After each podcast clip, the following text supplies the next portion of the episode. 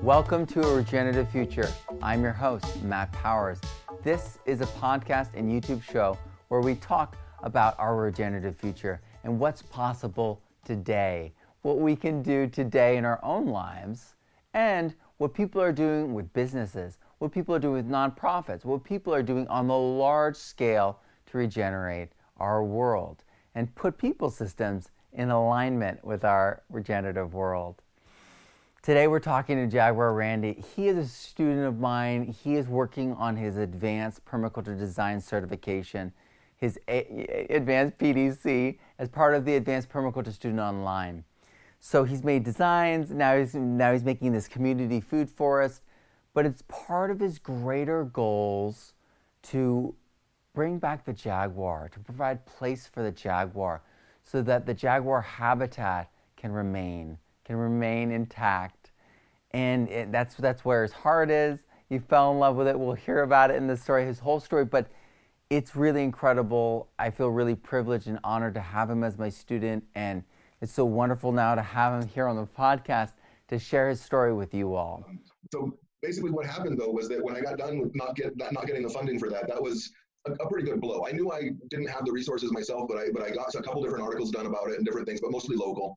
And it didn't it didn't get the energy it needed to, to fund. So I was a little bit broken, but a lot motivated to figure out how I was going to make a difference, because I already had, um, you know, homesteading knowledge, some some permaculture knowledge. Um, lens, I'd already done watershed management groups, landscape restoration, uh, landscape water harvesting, um, worked with Brad Lancaster, did stuff with um, uh, Bill Ziedike, and um, like a whole group of like six, six of the of the big heavies in that group I got to work Rockin. with. So, So this stuff was all in the, in my head, right? So I needed to be able to use these things. And I was doing some work with uh, Arizona Trail Association as an outdoor guide, taking kids out for, um, you know, inter- usually usually city kids, taking them out for hikes and stuff and getting them um, acquainted with nature. And it's a, it's a stewardship program. So you take out a group multiple times, mm-hmm. usually attached to either science classes or math classes, and you're doing some of their homework um, from class while out on trail and stuff and, and tying the two together. Uh-huh. Um, and so we were doing that kind of work. And my boss from that job was a good friend of mine who I'd worked with guiding in the Copper Canyon and stuff in, in before. And so he um, and he told me about a trip he was taking to a jaguar reserve down in Mexico to go mountain biking. And uh, he kind of was baiting me to get me to ask if I could go, I think, at that point already. And I immediately did, of course, because, of course, I was wanting to go mountain biking on a jaguar reserve in Mexico. And so I wound up going down there, and the trip was for the, the basically the director of the, of the Jaguar Reserve's uh, nonprofit. The project that carried that runs that Jaguar Reserve. Their director had broken her femur a year before and was wanting to mountain bike all the way out to the reserve and back to prove that she was healed and back, so people could quit trying to pick things up for her and do everything for her all the time and act like she was still broken. She was done with being broken. She'd spent months in, in you know in bed, in bed after that femur break and stuff. So she was needed to declare that she was back. So that's what the trip was about, and it was um, four of us that went out to the Jaguar Reserve. And by the end of a week-long trip, I was being basically offered the gig. And um, my answer was, well, if I can, I have to. So yes, I will. Um, so the next day, we get back from that at like Sunday at midnight from our trip. And uh, the next day by nine o'clock, nine thirty, I get a phone call asking if I can have lunch with a couple of the board members. I had lunch with a couple of the board members. And by the end of that conversation, it was, um, so we need to figure out how much you need to get paid and write a job description. That was how that conversation ended. So um, it was a big deal. And so I spent three and a half years managing this Jaguar Reserve and trying to do restoration work and that kind of stuff on the ranches around it um, in order to, you know, with, with people who are already in a program with that Jaguar Reserve. They've got some really awesome programs. It's called Northern Jaguar Project, if anybody wants to check out their information for the Jaguar Reserve itself. Um, so we were doing restoration work, but ranchers weren't excluding their cow, their cows from those areas. So we'd do rock work, and then the cows would trample any chance of anything regrowing. Nothing would get to seed, so there would there would never be a sign of what it did other than gather some dirt and, and reduce erosion. That was that was obvious to people, but that was it. So ranchers are literally like, stack your rocks over there where they're not going to bug us and we won't trip over them. You know, like there's not an appreciation for the work in the in the area. And um, so the need for a demonstration site became obvious to be able to teach those things. And the county and the Jaguar Reserve were talking about doing one. Um, and I was looking for land, and whenever I found the land, it turned out both of them thought the other one was going to pay for it. So I paid for the land, Um, and then I had a couple deaths in my family and really needed to fully motivate on what I thought was the most effect I could have on my life. Yeah. The biggest impact. Yeah. So um, I quit the Jaguar Reserve job, which was very hard to do, and uh, started a nonprofit, which is La Tierra del Jaguar. And that's um, to focus on working with people on restoration techniques, um, on natural building, on all of these things in order to help the human that's putting the Jaguar in danger. Because basically in these areas, there's not the, the sale of Jaguar parts or any of that kind of stuff going on. It's, it's competition with cattle. It's, it's the fact that the land is so degraded by overgrazing for so many years that, um, which isn't on purpose either. Like what happened is that everybody moved to the town, to the towns and got modernized. And so this extended family that lived on and off of the ranch almost completely all now have individual houses, individual cars, individual cell phones, and that land is still trying to provide for that.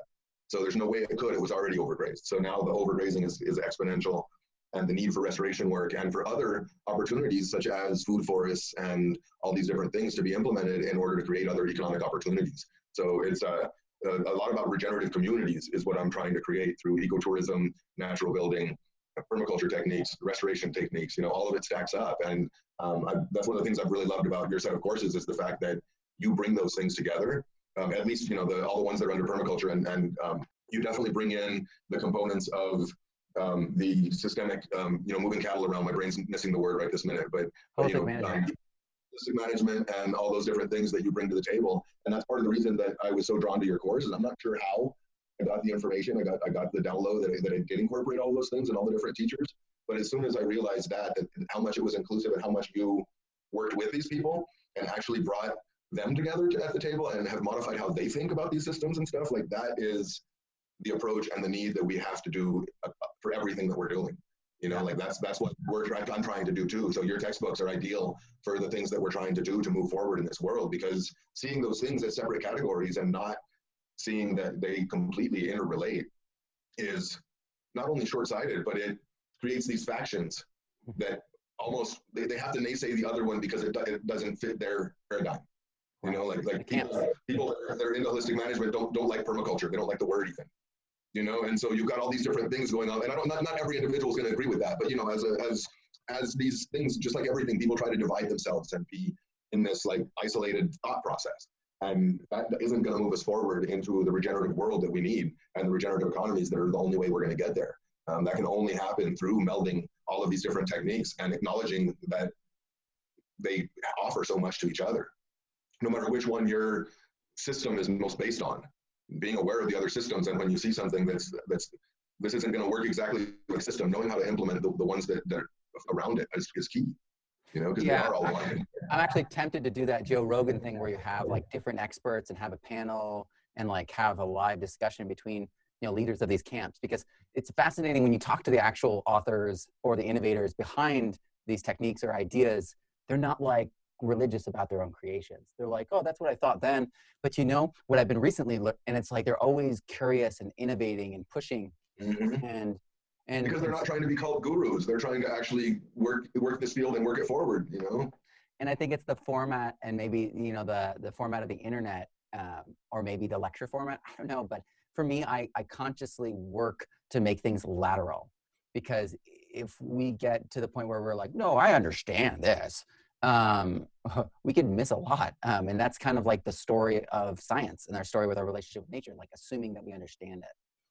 And I was mm-hmm. thinking about um, a documentary I recently watched about farmers in, in Bhutan and how they're in that same situation where they're getting drawn away by modernity, drawn away from the family farm. You have less and less people working the farm, um, or, or, or the same people working it with less time.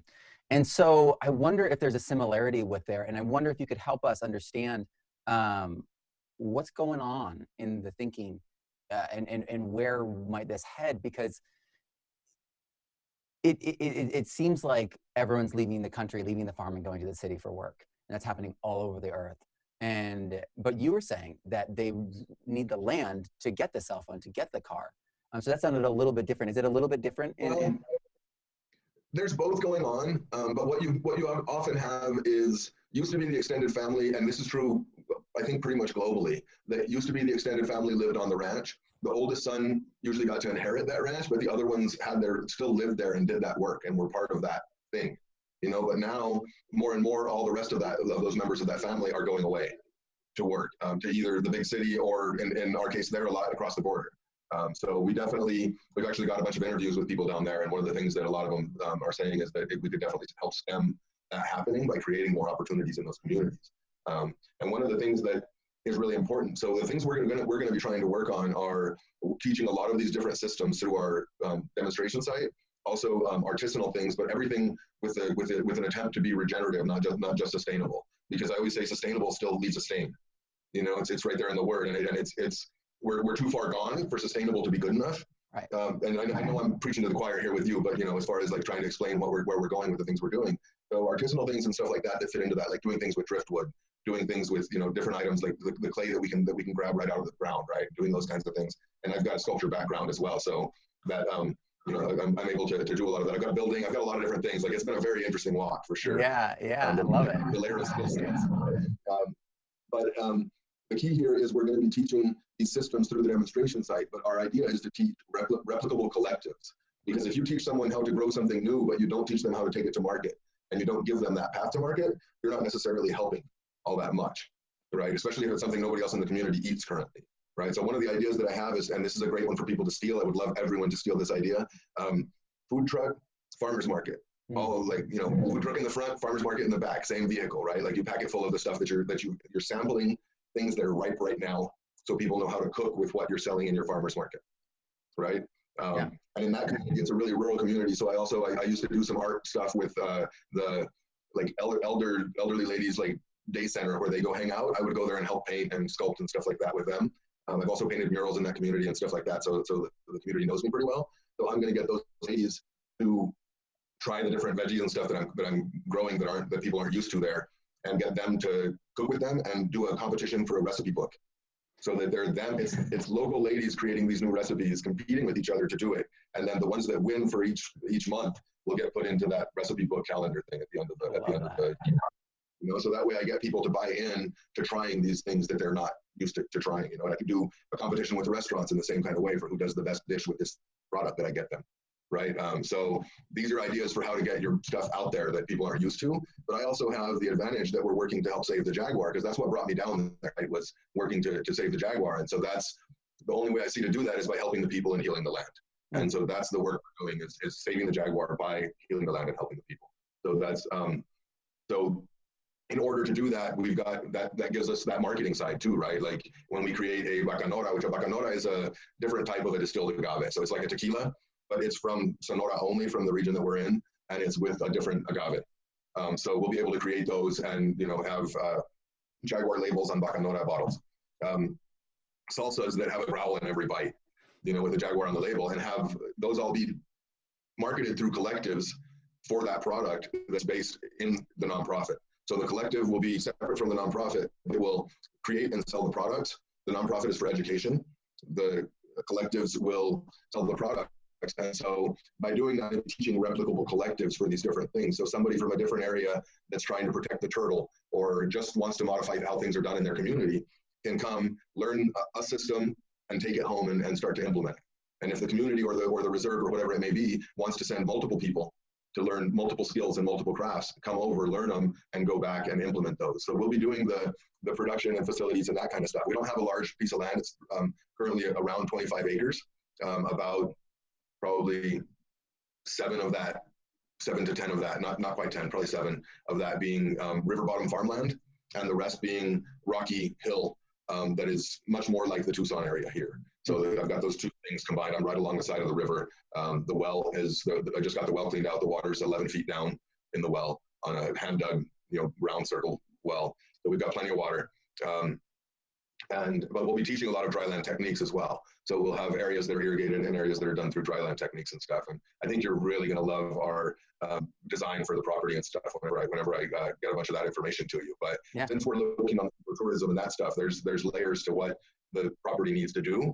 And I also don't, I don't think everything always needs to be ugly, mm. you know, like you don't have your, your aquaponics tanks don't have to be big, ugly plastic things that people see, like with a bunch of pl plumbing that they see, you know? Yeah. So what I've got designed is um, the water getting pumped to the top of the hill and then uh, overflowing into a little waterfall, um, swimming pool natural swimming pool, and then into a creek, which is my irrigation canal. Mm. So the creek is actually higher on the land by a little bit, and it's already been delineated. Um, the land company wanted this to happen because the river swelled, swelled at one point and left rocks and gravel on the high point. And so my high line through from where the spot looked like it should be a waterfall, the clearing in the trees against the cliff of the, of the rock face, where that's already there, the mm-hmm. sand and gravel kind of emerges from that and comes over and around right over towards well area. So it's already kind of drawn for me. It's already kind of raised for me. It's already got gravel and rock laid there for me. The trees have naturally started to grow in because I've had the land now for a couple of years. So cows have only been grazing there whenever they break through the fence and, and come in and graze. So a lot of trees have self-established along that line because there's already water there. So um, any water that, that oversees, oversees our system will be going right back into that same aquifer there because it's pretty shallow where I'm at. So, um, so it was already drawn for me, you know, like I'm walking the land and it's telling me that it wants this. And now the trees have sprung up all along that same spot. Like the other areas that are open grass right now, mostly Bermuda, um, don't have the trees and stuff in them. They, they're all in this like sandy spot through the middle that, that is most likely where the water vein travels through. There's at the other end of that is where a second well is on, on a side property that I also purchased.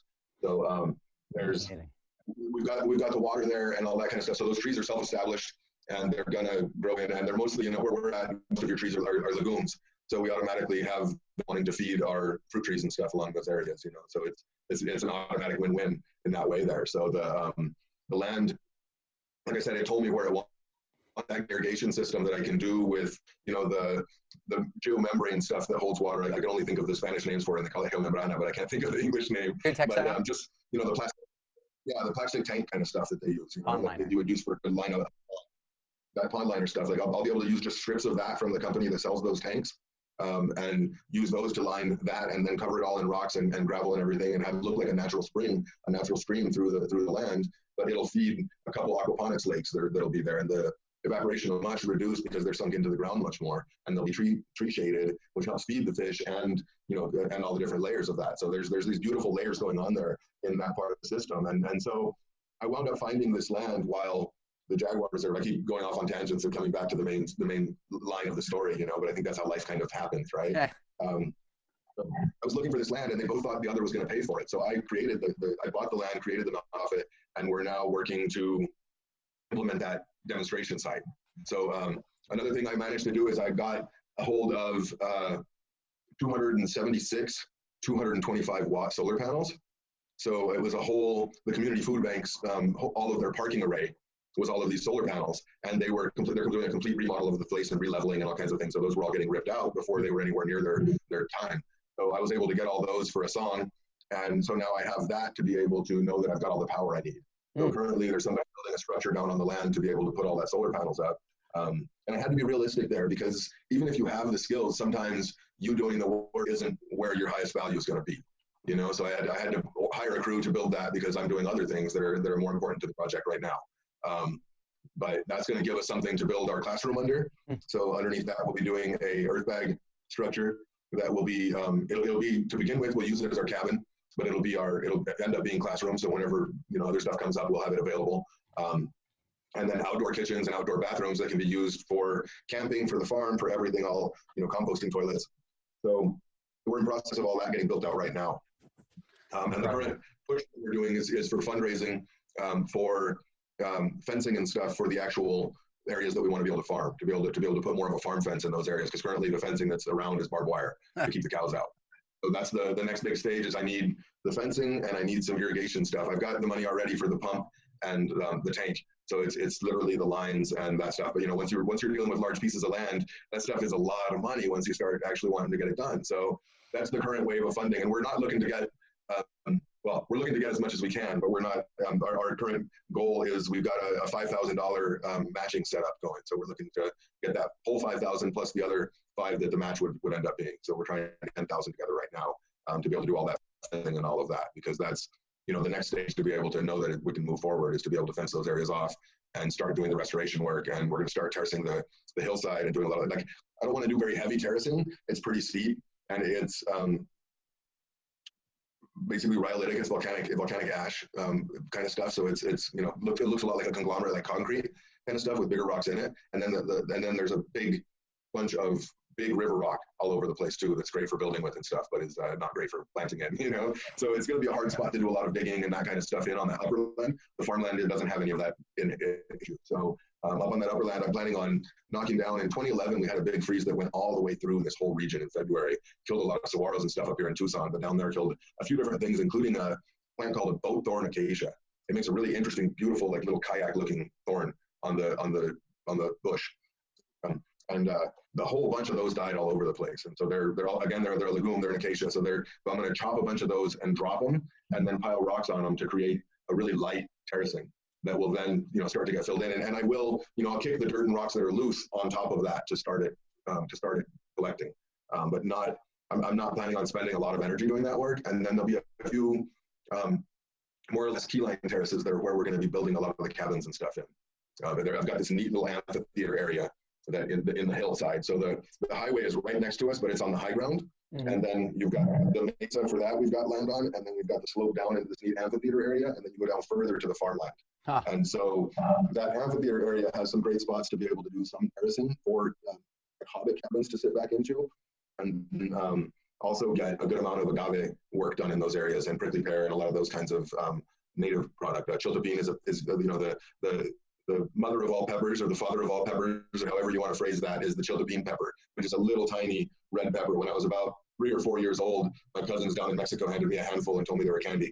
And I popped them, and they're extremely uh, potent little tiny chili peppers. And so that's yeah, how I got introduced to them. Yeah, they're beautiful little chili peppers, though. But those are those grow native all over down there. So um, they're, they're a high um, value crop. So we'll be doing a lot of work with those, and prickly pears and agaves. And prickly pear, you can make these awesome dehydrated um, snacks that are kind of like the, the consistency of like a Funyun kind of thing, you know? So, so they're like, they're crispy and soft and light, and you can make that with prickly pear. And you can flavor them, they really take flavor well. So you can do whatever, it's, it's like a freeze-dried system to, to create those. That's fun. Um, yeah, and so there's these, there's several products that, are, that can be done on that hillside to teach people how to commercialize their areas that don't have the irrigation water capabilities. And we'll be able to do a good amount of food forestry because we do have that, that hillside, and one part of it slopes in to a side lot, a side, a side plot that I've got right there that will end up, that's the, the idea for that plot is that it only gets watered at all for establishment. Um, mm. And then I want it to completely handle itself off that hill and off whatever we can create in water catchments and stuff up on that hill. Um, one of the issues I'm having with creating a plan on this site is that there is these rock features that I don't know exactly how they behave at this point. So there's going to be some thermal mass ideas of where things are going to happen, and then the machine is going to have to hit it, and we're going to have to be like, oh, that doesn't go quite as deep as we thought it did there. Okay. Yeah. You know, so, um, you know, there's always some adjustment in the plan, but there's, there's a good amount of areas that I'm not even tempted to try to document anytime soon because they're going to be longer term, even though we may start implementing them sooner. Their results and expecting them to be a part of a, of a bigger pattern isn't in my current process. So I'm thinking much more about certain parts of the land that we can develop out sooner and start to teach with. So that's why that area, that amphitheater area that I was talking about, terracing and stuff, that's one of the areas that I think can be the most um, demonstrational, because we already have to put the equipment in there in order to put cabins in. Hmm. So that being the case, it's going to be a, a good spot to create that, um, to, to make that disturbance, you know, and, and have it be worthwhile to, to do a large disturbance and go ahead and plant it in and, and, and, you know, make something happen with it, and leave a lot of the other areas to continue to rewild, which I think's been doing wonderfully. I've got drone footage from when I first, well, not from when I first got the land, but from early on when I got it and from now. And the difference in how the tree cover, the vegetative cover, and all that kind of stuff is just incredible. It, it's really, it's, it's quite just from keeping, the, keeping the cattle out, right? That's just from keeping the or, keeping them out and then having them come back in occasionally. Um, and so, you know, basically like what we would call decent management of the cattle, right? Right. Right. Um, because even the, the stuff that was just all weed and stuff has, has gone back to being more, uh, not the pasture I would love, but pasture. Again, instead of having all kinds of nasty weeds and all kinds of big dry spots and dead spots in it, it's come back in a very real way from the, from the, the most people there consider me wasting the, you know, like that's why like sometimes my fences accidentally get broken. Um, you know, and, uh, and the cattle all get in. And so you end up with, uh, you know, like a whole bunch of cows in all of a sudden, and, it's, and they were like, well, this is going to waste, you know, because nobody down there, you can't get wood chips. You can't get anything that was cut from a field that was, that, that you would consider mulch or any of that kind of stuff down there, because it all just gets burned. Yeah. Everything just goes away right away. And so you end up with these severely depleted lands, and it's, and it's this vicious cycle. And then people are like, well, why is my land dead? And it's like, well, you, you killed it. You know, like, I don't mean to be mean, but you killed it. And so we have to change how we're doing things. But I figured out through time that it has to be done by example in that area, because it's really easy for people to just be like, well, that won't work here. And I think that's true for a lot of areas. So I think, you know, the more and more permaculture sites and, you know, all these different techniques, um, locations that are utilizing all these different techniques start to open up and allow people to come into them and, and, and learn more about them, the better, you know, and, and not just when they're paying to, you know, not just for P D Cs. Like it, it needs to, we need more sites that are set up as demonstration sites regionally. Um, it'd be really awesome to be able to get, you know, like, funding or agencies or whatever to, to agree and, and take part in that, to where it's like, well, where's your where's your county demonstration site at? Go well, there, and there's all your information. Yeah, you know, I mean, we're at the point now where they are taking all the high schools in our local area and breaking them down into one. And there's not enough rooms, and, and there's oh, wow. not enough classrooms, there's not enough chairs, there's not enough teachers, but they don't care because there's no funding. And so, mm-hmm. um, I mean, some places are defunding the police because they literally don't have the money. Because yeah, and the, but the thing is, is that the money's there. It's just where it's been been allocated. Right, you know, right. Well, sort of, sort of. On a larger scale. But what about what about California and New York City? Because the the, the top one percent makes fifty to forty percent of the tax revenue happen for their state, and they've left. And so we're in this weird situation. I'm going somewhere with this. Um, it relates, mm-hmm. um, but we painted ourselves into a corner. And environmentally, we, we that's kind of where we're coming from with permaculture, with these uh, these preservations and everything, and. But it's but but it's crazy because we have to walk so deep into our our culture and society and our systems because they're so broken. We have to walk all the way into the economy, and we not only have to walk all the way into the economy, we got to walk all the way down to where we can only do baby steps because the local economy, they're so broke, they can only do small, cheaper things. And so it is that that that that food, that that side garden, that you know thing, that food truck, that small entrepreneurial business. Because no one in that local economy has more than a little bit of money to break off and mm-hmm. use. And then once we get that circular economy, that bro- those little bits that get broken off, they stay circulating and don't leave. Because I mean, everything is so extractive with the business models that we have today. The entre- entrepreneur, local business, those are such atrophied muscles that bringing it back, modeling it as you are, bringing it back down to products that can be consumed by locals, which means that they're, that they're not going to cost very much, is is exactly, I believe, what needs to happen. And I think it's a best practice that we could pick up and use everywhere. And I think like America needs to adopt that immediately. Um, there are, if you, I don't know, if you've traveled, you know, across the U S in the past ten years, it, there are stretches where you're just like, th- these are all ghost towns. These are ghost towns. And mm-hmm. and then you think about like- the, It's the same thing we were talking about. Yeah, and so we are in a very precarious position, and it's projects like yours that have a holistic understanding and focus and and the ability to tie those things all together in the service, in the solution, that are needed everywhere. And I mean, mm-hmm. I jokingly, James today was talking about how he has his, his genre of music's like ska and punk combined, and I was like, skunk, and I was like, and then you should donate all your proceeds to save the skunk. And it's like, and it's like, no, no, we actually need people everywhere. I was like joking, but it's like, we need people everywhere to be the advocates for the local species. Today, this morning, I also saw someone talking about possums in my permaculture beginners group, and about how it's like, we need to think about these animals in our yards. We're cleaning everything up. We're taking all the biomass out. We're like making everything look straight lines, and you know, there's no habitat. And so what looks wasteful to the eye, what looks, you know, inefficient or looks cheap, or, you know what I mean? There's so many things that are hang-ups and preconceived prejudices that are given to us by these broken, just utterly broken societal paradigms and, and mm-hmm. norms that have nothing to do with what we need to do to get forward.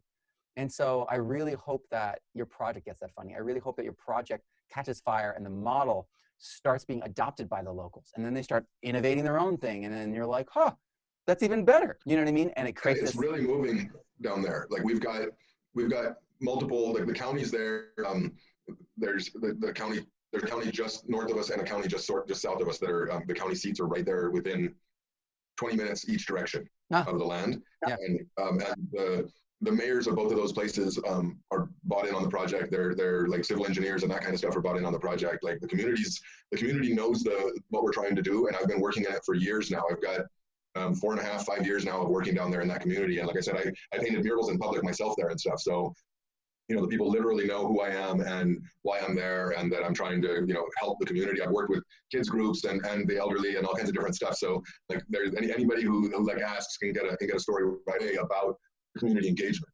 Yeah. So um, by having that foundation, I know that we can have the impact that I'm talking about having. So um, by creating this demonstration site and having cabins for ecotourism, um, you know, people being able to do mountain biking, hiking, kayaking in the area, all that kind of stuff out of there too. So if, so if we don't have a workshop that's got all of the cabins booked, then there's the ability to rent for other um, activities in the area and stuff, and bring in truly ecotourism that's going to want to see clean nature and, and see things taken care of, and, and want to go birding along the river, all these kinds of things. And so, um, and, and it's an interesting thing, because part of the reason I was saying that we need to try to get the communities involved is because I'm, I'm, I'm here in Tucson, and I know that you know all about Brad Lancaster's work here, uh, but it's a really great thing that his curb cuts were illegal when he started doing them, and now they're county policy. Like now when the city does a road, it, it, they build in medians for curb cuts that are absorption areas, instead of have trying to, like our, our streets have always been our um, canal system here. And so you end up like people will kayak down our streets during the monsoon rains. We didn't get any monsoon rains this year, but uh, whenever we had them. Um, so, you know, that um, they, they've started creating these curb cuts themselves and creating these whole islands down um, traffic, down high traffic streets and stuff to create water infiltration using the techniques that Brad taught them after they came to try to cause problems for him because it was illegal what he was doing. So now those have been taken on as policy around here. So um, the, to, to make those changes is there, but you have to lead by example, even if there's a chance you might get action for it, you know? So um, I think that that's a powerful thing uh, to, to realize too, is, is you start creating these changes and then people start to see them. And the ripple effect is much bigger than any of us can ever know. Um, the, the number of people who were affected by something and the number of people that you were aware were affected by it aren't the same at all. You know, it's it's, it's so much more impactful than we realize um, whenever we create, you know, real changes and put them out to the community. That's the other thing, is if you're making a bunch of things happen, but nobody ever sees them, and you never you never show your, your research and your work to anyone, then it can't create that growth and that ripple effect. And um, so I think that's one of the critical things, is to, to make these changes happen and, and implement all of these techniques. Um, And, you know, for me on the demonstration side, it's much more about implementing more techniques than it is about how much production we end up with. The idea for me is that we're going to create production facilities and stuff, but I want to buy from the neighbors and stuff who are taking on these techniques and create the economy for them through that production. Um, the production on site won't be huge amounts. We don't have, you know, we we, we have enough land to do a lot with, and we will be doing a lot. I really want to feed the, the community, and I really want to have, you know, the people who come out for workshops and come out to do things, I want them to have the best organic food they can possibly have grown right on that site, you know, and, and that's where a lot of that is going to go to, is to doing those kinds of things and promotion, um, and, you know, getting other people interested in it by having little festivals and little things like that, because um, that community involvement and doing all of those things all under the name of the Jaguar make it to where it starts to change those minds. Because the reality is, when we want to change the world, We, we, we don't have to, like, this was one of the things whenever I was doing work with the Jaguar Reserves, I was like, well, it's neat that we work with kids, but are there still going to be Jaguars when these kids inherit their ranches? You know, then, you know, the dads that are killing Jaguars aren't the dads that are like, oh, what'd you do in school today, son? Let me check it out. Let me let me look at let me look at your work you brought home so I can read about the Jaguar. They're not those dads. It's dad that's like, shut up, I'm drinking. Like, that's the one that's the problem in our world. You know, those are the people that we actually have to try to influence. And I think that's where um, those of us who do carry that, um, you know, male privilege and that male, you know, uh, size and all those things can influence those people by doing these things, because it's, you know, they're a lot of the times they're sheeple. And so if they see like somebody they consider to be cool and somebody they consider to be, I don't know, whatever it may be, manly or whatever the word may be that, that, that makes them want to, you know, watch the tights run around after a, after a pigskin, you know what I mean? Like whatever it is that, that does that component for people, um, you know, you can help influence people that are the ones that are destroying our world by making these things a little bit more cool, by making them more presented to people, by making them visible in the public eye. And a lot of those people that, that are causing the problem right now are very much about the survivalist side of things, are very much about like being able to, you know, withstand, you know, and currently the word I believe people are using is civil war and all these different kinds of things. And so um, within that, like the, the ability to impact them with our techniques and with those things in a way that we never could have done through conservation, through trying to tell them to protect nature, um, we can do it through that method. And so that's one of the things that I see going forward with the label of the Jaguar in our in our American work, is more about um, getting the information out there and trying to change minds in those ways. And so that's, that's uh, where we'll be teaching workshops and stuff up here, but that's, that's much more trying to focus it there, because there's already great organizations here in Tucson doing all the different chapters of this work. Um, so I don't feel like I need to jump in and compete with them a whole bunch. They're doing great work.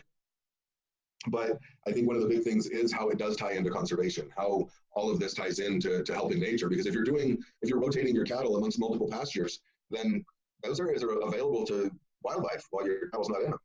You know, things can, things can, like the soil life, the, the bunnies, the this, the that, all kinds of things are able to live in those places. And so you're automatically increasing diversity. And when you're wanting more pollinators and you're wanting all those things, and if you're doing a good zone five buffer that's, that's designed to help take care of wildlife in order for them to not want to get through your, your, your, your main fences and all that kind of stuff, then you're benefiting nature with all these different things, you know? And if you're, if you're, you know, creating a better water in your area and, and filtering those things and all the different processes that take place whenever we start to respond, and we're not having as much runoff, and we're not having all those things take place, you start to really create these relationships with nature that are the core of how I see us be able to actually make a difference in this world. Because people yeah. don't want to separate part of the for nature and not have it be productive. Absolutely. You know, it's interesting, conservation, I think, like where we talk about how we've gone too far, I think that we, we are now in the point where we have to regenerate. Um, we, we really can't like just conserve things. We got to get our hands in there. And you know, uh, you know, make it so that the water infiltrates, make it so that the water collects. Um, and California, I feel like, is in that position now where we've extracted so much, we've destroyed so much. Um, we've m created this man-made drought um, that, that is so deep, and uh, that we need to. And a combination of. Yeah, I was just saying that um, it's so deep that we can't, we can't expect to extract our way through it. We're like, all right, well, we'll set this up, we'll still make a profit, but we'll, we'll make it nice. You know, it's like, we really need to step into that. The, origin, the origination of the conservation movement was to preserve the wild. It's like, well, now we need to regenerate the wild. And so I completely agree with that. And I think that's really a vital um, flip that needs to happen in so many conservation uh, agencies and organizations. And what's so cool about what you're talking about, um, I, I just noticed some of these like principles that are these awesome takeaways from what you were talking about, is how the, the actions are the things that people actually resonated with. It's not the words. It's like people, you know what I mean, go around and they, they talk the talk, and that is meaningless to people. And it's the, especially when they're poor, especially, especially when they're in tough, a tough situation, they want to see it. They want to see it. And they want to know that it's real, that it's really possible. And I think that that is the key for all of this, is demonstrating what is possible. And then another incredible um, point that you brought up that I think is a best practice for everyone Um, is giving back to the community. It's that people care aspect of permaculture that is so often just gets left on the wayside. Um, that those festivals you're talking about, they create these soft pressures. So it's like a hard pressure is it's like, you're not gonna be able to eat next week, or you know, your, your wife's gonna leave you if you don't do this, or something like that. It's like a hard pressure. This is a soft pressure where you're going to these events, people are recognizing that the community values the Jaguar, values these, these spaces. And then they're like, there's something here. I don't know what it is, but I'm going to suspend my, my judgment. And that's the moment that the door is open, and then th things can start to change. And I think that when we get, and you're obviously not doing this, but I think that there's a little bit of a, um, like telling a neighbor what to do thing happening in certain places in America. And I think that if we brought that, you know what I mean, in permaculture to people, that would just be the end of it. Um, and it's this invitation, it's this showing that we really do care about the environment, about the biology, about you and our community. And it's, and, well, and that you can actually get more about, right? out of it, you yeah. know, because like you can, you can get multiple, you know, in, income streams um, out of doing it regeneratively instead of having only one. And you, you know, you're, as we know, you end up with land that can provide for more cattle. And so you end up with more cattle on a system where you're moving them around usually than you would have had if they were open to one big pasture. And so um, I don't necessarily agree with like the, the pack them as thick as you can concept, but, um, but you know, there is a, there is a good ratio there that, that works well. Um, so once people see these different systems and they see, you know, my horse is standing in shoulder high grass, um, they'll be able to like, and, and they know that they don't have grass at that part of the season, then that creates what, what they're doing. I want to do what they're doing. Instead of, you have to change what you're doing, just like you're saying, if you, if you approach it from that direction, nobody wants to do it. And that's kind of what bringing in experts is, because you've got this person from somewhere else who's telling you that you're doing it wrong, and you're doing it the way it's been done for generations there, so it can't be wrong. Yeah. You know, in your, in your mindset, there's no way that could be wrong, because that's the way everybody's always done it. So it's it's not about telling people what's wrong. It's about showing people what's right. Yeah. You know, and that's where that difference comes in, like you're saying, of having the demonstration site and working with best practices and having that be somewhere that people can see it. So we're, like I said, we're right by the highway. But luckily, all our all our all our main surfaces that we're using are, are lower than that. So the sound, um, you know, the sound sphere is much friendlier because it, because the sound goes over us overall. But it's um, being right there along the highway makes it to where people can stop in and see what's going on. And um, I've got I found uh, one of the when I asked the cowboys out on the reserve. Um, about people doing the dry stacked rock walls like they do all over the mountainsides that yeah. are all over the area of Mexico. Uh, the, the cowboys from the reserve, uh, all individually at different times, different ones of them used the same answer to me, so it's their standard answer. Anybody who worked that hard died, but they would have done it for you for beans, is how they phrase that. So um, I found somebody who hasn't died yet who does that kind of work in the area. And so I've I've got him hired on to, to do some dry stacked walls towards the entrance area to, to to reinforce the fences, but also to kind of beautify and, and make us findable when you come up to the area. And then uh, so he's going to be doing them and teaching his fourteen-year-old grandson to do them while he's there. So the, the handoff, intergenerational handoff, is taking place, and I'm able to help facilitate it. Um, and of course, I'll be learning the skill from him too while he's doing this. But it's uh, having that be something that can be carried out is really important to me too, because as a kid, my family, my mom, my mom's family is from the mountains of Chihuahua, so that's where she was born. And I, Spanish was my first language because you have to talk to your mom first, you know. And she didn't really speak English until I went to elementary school, and she started learning English with us. And so my dad didn't really learn Spanish, so they just they had a great relationship. They communicated what was needed and, and didn't get into very many arguments, so it worked really well. The not being able to communicate so much, it was a different time too than it is now, of course. But um, they. Uh, So I grew up traveling the, the, the back highways of Chihuahua a lot and seeing these straight, beautiful, dry-stacked rock walls that travel for miles into the countryside out there, just along ridges and all these different places, and it's just so beautiful. Mm. And uh, wanting to carry that out and have those traditions stay alive and be, you know, something that is cherished and that people realize that there's value to that, you know, because people are like, oh, it's cheaper to do it this way and quicker. So it's like, that's right, it's cheaper. Cheaper is not always, that word does not always have good connotations, you know, so... Right. Um, So that's part of the of, of the, the the fun is trying to find those people who still do things in the traditional ways there and um, make sure that they're cherished for what they know and that they know that that's appreciated, and then help them to be able to hand those skills down to people who are interested in them. Um, I just recently started learning a little bit. I've done a lot of different artistic venues, so I started or modes, and so I just recently started playing a little bit with leather work because it's really popular in the area there. It's one of the things that teenage boys will consider cool enough to learn if you had an art uh, workshop for them. And then you've got an open door for them to get into a lot of the other things. So I've, I bought some tools some used from a friend and his whole kit because he said he's never going to do that again. And I'm like, well, that's sad that you feel that way, but sure, I'll take them. So um, I'm gonna that's, that's a new skill that I'm, I don't need to perfect it. I need to be able to teach a beginner's class and get them to be better than me by the end of that class. Like that's the, that's how good I need to get at it, you know. Um, and the sculpture side of things, it's a lot of it I already know. Like it's just the, the individual. What's different about that, you know? It's kind of like you picking up a different a different musical instrument. It'd be a lot easier than someone like myself, who I've always said I can barely play a tape. You know, like Woo! I've not heard that one before. Wow. So yeah, you know, I have a high appreciation for people who have dedicated their time to that. I, I was playing with clay while other people were learning to strum instruments. You know? And so it's different people working with different skill sets, right? Yeah. It takes them all to really improve this world. So I'm glad everybody doesn't do the same things. It'd be so boring. Oh, yeah.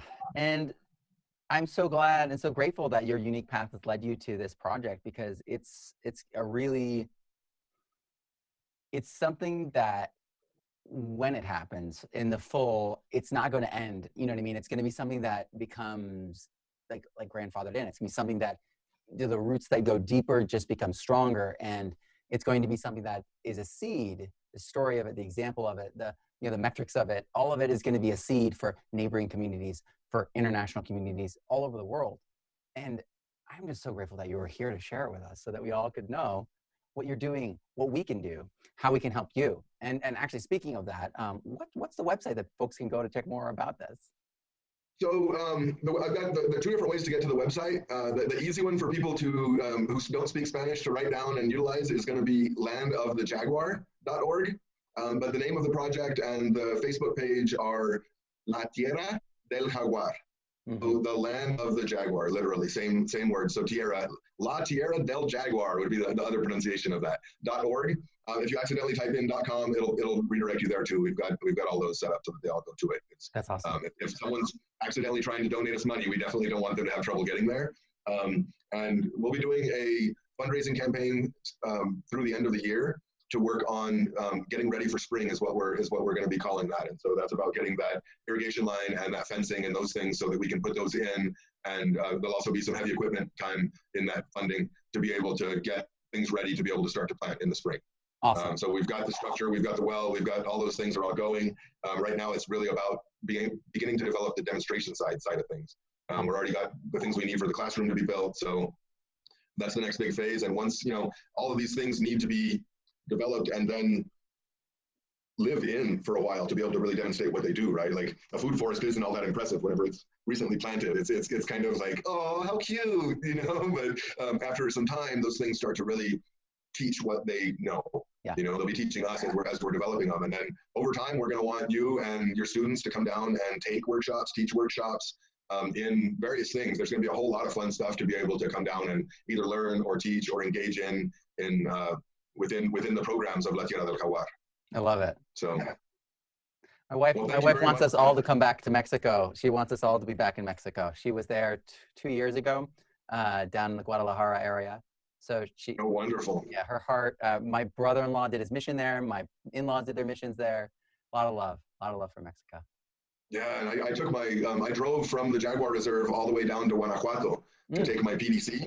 And I had been down in those areas before as a kid, but that's where, but that's where I took my P D C because I wanted to be, um, I wanted to have the best terminology and all that kind of stuff for doing stuff down in Mexico. Yeah. You know, um, but then I wanted, uh, it, it, I don't know that it was a, a, a, my certificate isn't a true P D C certificate. You know, oh. it's, it's, it's, it, he's not in the lineage or however that works. So, um, so, um, so that's part of the reason for this one. But the main thing that, that I, that I wanted from your courses is the advanced part and the way that you really do bring in all of the different techniques and stuff. And I, I want to thank you and congratulate you for that again. The, the, the outlook of coming into this as an educator and seeing all of this information as tools that you implement to get the job done yeah. is very, because so many people are so ingrained in their own thought processes and their own knowledge that they bring to the table that seeing the value of the other ones is difficult. So that's one of the big things that you bring to the table with this is the fact that you meld all those so well and do it from the point of view of an educator so that it's well placed, well like delivered. You know, it's it's it's so much different than any of the other stuff that I've that I've been that I've taken in, you know, in its completeness. And there's a lot of the information that I've already done the courses with some of the people on and, and those kinds of things.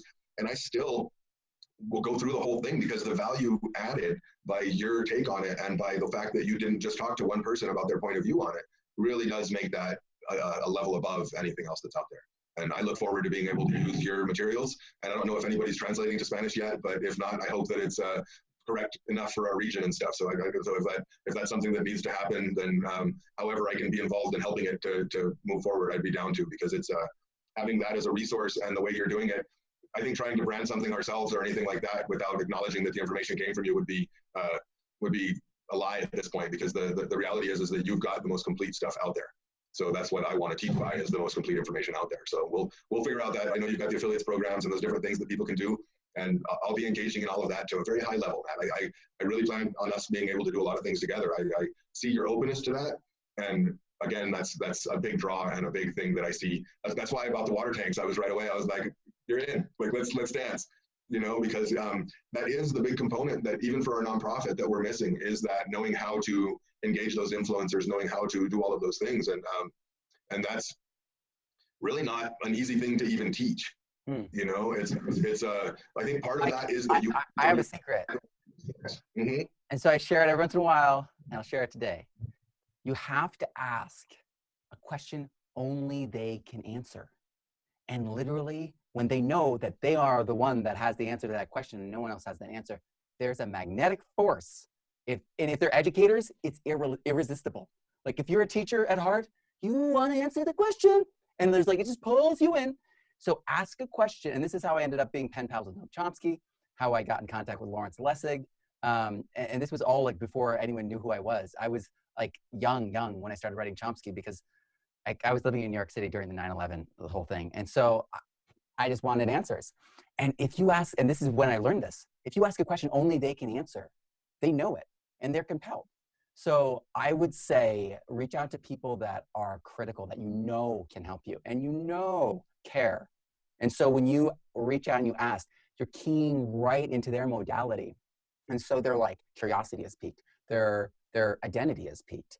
Um, and then if, if, if you're asking for help, um, their compassion is piqued. So I would say, ask a question only they in all the world can answer, and you will get an answer. Okay, that sounds powerful. I really like that advice. That's neat. I like that a lot. Um, and you know, one of the things that I think was a hurdle for us, and, and this may be true for other people who are trying to get projects off the ground, is I think that in the nonprofit community and, and in that stuff, one thing is, is as a nonprofit, you have to be established for three years before most foundations or anyone will recognize you at all. Mm-hmm. So it's completely word of mouth and what you can create. Nonprofits were originally designed basically so rich industrialist wives who felt bad that the kids of their husbands, under you know, the kids of their husbands' employees didn't have shoes, would set up programs to like send, you know, they're usually like, original nonprofits were often taking care of problems in communities, but it was okay. often that person trying to somewhat whitewash the the damage being done by that industry in the areas, mm. in whatever way it was. Like that was a big part of it. So most nonprofits were started by people who had money. And so you called together a dinner of a bunch of your friends and each of them does a hundred dollar plate and you funded this project. Yeah. Exactly. Right. Nowadays, many more things are coming from the populace. Like even the path that you've been able to take through being able to do Kickstarter and all those things and, and be able, being able to offer uh, the, the kids option and as a way to get things moving, and, and that, that made it much more amenable to, to a lot of people to talk to you because it was an area that wasn't dealt with and that people saw a vacuum, you know, but the ability to, to go through that process and do it would have been so much more difficult in the old years of academia without being in that rich structure, you know? Um, and so the internet has opened that up a lot for us, but I think that in the nonprofit world, there's this lag. Um, if I've got a product and I can market that product through Kickstarter, it being a book or whatever it is, there's that tangibility yeah. for people. And so we've evolved that to work, but for the nonprofit side of things, for people to, to take a nonprofit um, seriously, so to speak, is, is kind of difficult in the beginning. And so that's been one of the things that I had one person tell me who, um, they didn't tell me directly, they told a, a, an older lady that I know that was that was at a talk I did, they were like, oh, he just wants us, he just wants us to fund his farm. He just wants us to pay for him to have what he needs. And it was like, okay, so when I saw that, that changed my focus a little bit to making sure that I handled everything I would need to be able to live on the farm, right. which is the state I'm at now. Like I've got the funding in, in hand and the work's being done to get my need part done. Yeah. And so from here, what I'm able to start fundraising for and what everything is for now is to be able to create a demonstration site and do the teaching. And so now it's that part that is more altruistic. Yeah. You know, so, so, so I've, I've eliminated that line of it, which I think is going to be valuable to being able to move forward because it's not like we have to do this, we have to do that. It's like the demonstration site needs these things to be able to, to start teaching. Right. Um, so I think that's an important thing for other people who are starting projects and trying to get funding and that kind of stuff to, to think about is to, to mention that you've got what you need. Yeah. You know, make sure first off that you do have what you need. You have some way of being able to get to those people who have that money, because if they, if they in any way think that, that you're just trying to set yourself up, it's a totally different energy um, for it. So I think that's just a little bit of advice for anybody who's trying to get something going and needs outside income for it, is to, you know, if it, it, the, the, the product or the goal needs to be what you're talking about and what you're, what you're funding for. If you're, if you're needing your basic needs, then that's a different GoFundMe altogether, you know, like that's a, that's right. And so I think that that's a, a line that, that I just recently was able to cross mm. and be able to get that stuff handled um, just by basically by getting all that solar panels that I was talking about earlier. So now that was over a third of the financial money that I needed to do the project with was for solar to be able to power everything, because I didn't want to have a power line coming in and, and telling people how to live off grid, you know, so, right. so it was important to, to walk the walk. And so, but now that we've gotten, you know, I, I for the whole project, if I use one hundred panels, that's a whole lot of panels for the kind of work we're going to be doing. So um, I've got, you know, one hundred seventy-six panels that I'm able to, to now liquidate and, and be able to fund the project, um, our part of the project off of, and know that, you know, my cabin's covered, my stuff's covered. So, um, and all the power's covered for the whole project. So that's what I mean. Like now the fundraising that we're doing can be, is focused towards what we need to be able to make the demonstration site work, not right. what we need for the patients. So, um, you got so, water, yeah, you got power. A, I mean, you've really gotten all the components together um, for this site. Um, and I think a lot of people do get stuck on water and power. So it's, it's and awesome that you're there. Elements. Yeah. yeah, and having those two parts handled is just incredible. And I got really lucky with this piece of land I found. Um, upriver, there's a uh, big reservoir and dam um, upriver from me, which is south, is upriver in this case. And um, so it's always letting out water. And it's like an hour and a half on a beautiful little country road, um, like country highway to get back to that reservoir. And then um, the water comes to us, and less than less than a mile um, up, downstream from me is a diversion dam that pushes all the water into irrigation canals, and that part of the river is really level.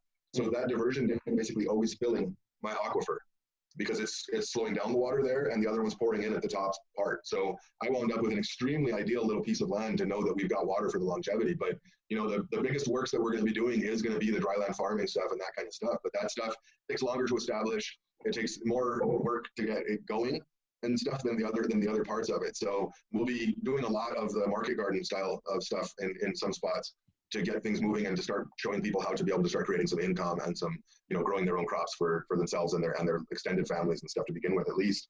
And then the food forest and that stuff will start evol evolving from there. So, you know, you've got to have this sequence in your head on how you're going to evolve out a property. And sometimes those things change, you know, because originally the thought was that, um, the classroom space and stuff would be in a, in a different spot than it's getting built now. But since the solar was the first thing we wound up with, then that changed the order of things because now we have this component. So that's one of those key things in the plan too, is to, is to program in uh, the ability to change gears and, and, and figure out, okay, so this is what's happening now. You know, like, no, we've got, we've got a tractor for three weeks. Like we can, we can do all this earthwork right now. You know, right. like I, I know how to do earthworks right now, but we've got the tractor, so you got to do it, you know, and being able to evolve the plan in those ways is the only way to really instigate the plan without, without the bucket loads of money. That, that's the other option, right? Of just like, we're going to pour money on the problem and hope it fixes it. And it seldom does because you're usually missing the observation and all those things. Right. You know, the, the plan evolving over time and the project evolving over a little bit longer time frame is usually more beneficial in the long term. I don't know how long we're allowed to go on for here, Matt. I know I'm, I'm loving this, but I actually going to edit the parts that, that, that fit together in the end, right? Yeah, well, I'll add at the beginning, um, but I think it's good. I think this was great. I really appreciate you coming on here and sharing with us. And I hope that folks go and click on your link, check out your work, learn from your work, support your work, and you reach that next level, that next stage, because it's obvious that when you get to that point, you're going to be able to iterate and expand and keep going and help more and more people. That's definitely the goal, Matt. We're trying to, to spread this, you know, information and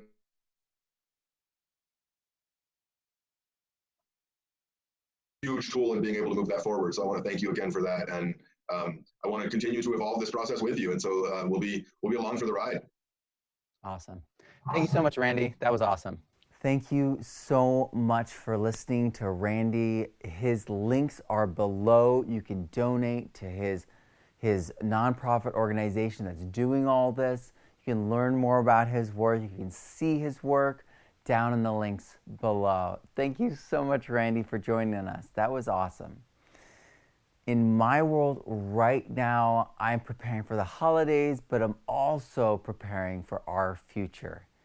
And our future is not just like our future like you and I, but but it's our regenerative future. And it's a conference that I created uh, over a year ago while just coming back from MycoFest. Um, William Padilla-Brown brought me out to go to that, and I just was so enthusiastic, and they inspired me, and I wrote this whole curriculum for this weekend event. We were going to do it at Camp Singing Wind, and then the pandemic happened and canceled it all. It was sponsored by Fungi Perfecti, Paul Stamets' company, and it was going to just be this like weekend retreat. It was all organic food. I had this like dream. And then this happened, but I'm really kind of really happy with what happened because I put it on the shelf. I worked on the Regenerative Soil book, and I I really just put my time just I'll focus on that, and then I came back to it, and I just I guess this is the time for it because I have triple the amount of speakers that I had before, and and they're incredible. Like levels of experience, breadth of experience, and our future is a conference for regenerative businesses and entrepreneurs and anyone who's interested in knowing what our future is going to be like and how we can fast track it.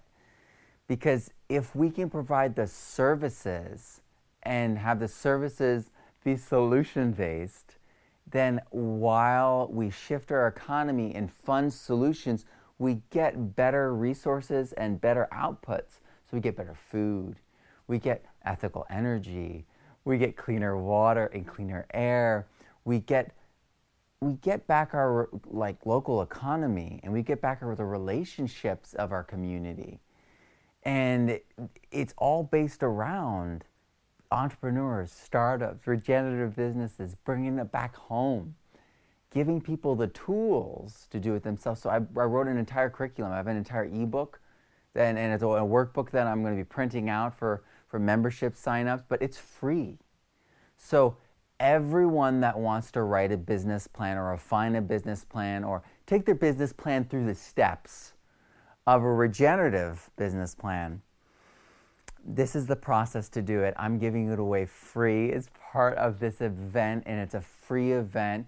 There's going to be live Q and A with regenerative market gardeners and farmers, and for mycobiz, for hemp and cannabis biz.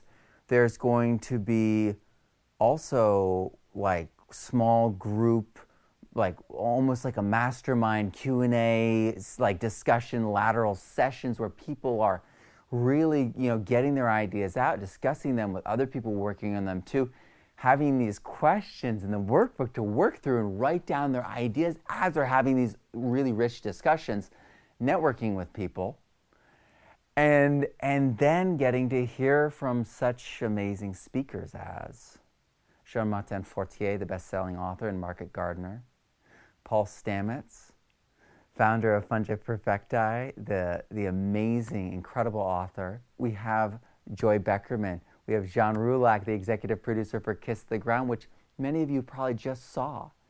We have Antoinette Marquez, the founder and incredible mind behind Amacy Beauty.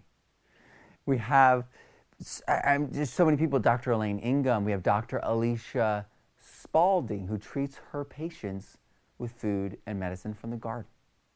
We a practicing doctor, right? Who also has a nonprofit organization where she, you know, creates gardens for schools and helps people get access to medicine.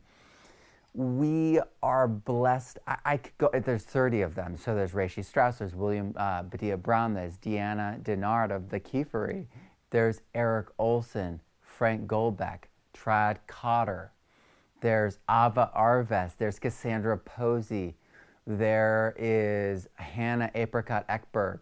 There is so many people participating in this. It's a free event. There's a free workbook that is, is going to be transformative for the people who take it seriously and fill it out and follow along. I'm going to be the I'm the host.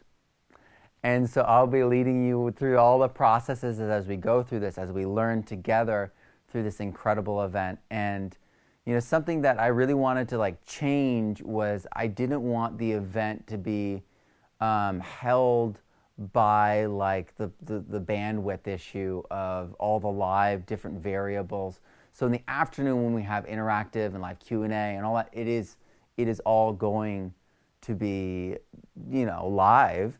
But everything else is going to be released that day. All the videos are going to be seamless. All the videos that are are going to be pre-prepared for you so that you'll have the ability to watch this without a hiccup. And all, all the people that we're doing all this stuff with are filming it. And it's not going to be through Zoom. Even so, you know, Paul and I may talk through the Zoom and everything. He's going to be videoed. So this is going to be really high quality. No, you know, hiccups or bumps, and we've got plenty of space. So your meals, so, you know, your beginning and end of the day, we're not going to eat up a huge amount of your schedule. It's spread out so you can fit this in throughout the week. And they're there. Once the videos are released for that day, they're there. And we're going to have extra days at the end of this process so you can catch up on any videos you missed, so you can go through the complete process, get all the videos in, no hiccups on service, you get access, and and and and you get all the information, no no no static, no no we want everyone to be able to go through this process, to launch a business, to be able to create a new form of income for them in, in these hard times that helps people, that helps the environment, that starts a new story, that brings a depth and a layer of hope to so much of uh, of our days, to, to that just changes the rhythm, that that that shifts things, because that's what we all need. We need that hope. We need that that joy to come back, because it's been it's been a hard twenty twenty, and and we have solutions. We've seen we've seen such such tough things happen because we have systems that aren't designed regeneratively. But we can. We can be the change. We've got the tools. We've got the incredible array of speakers from all walks of life, all contexts, all climates, who are going to help us shape that future. So get the guidance you need.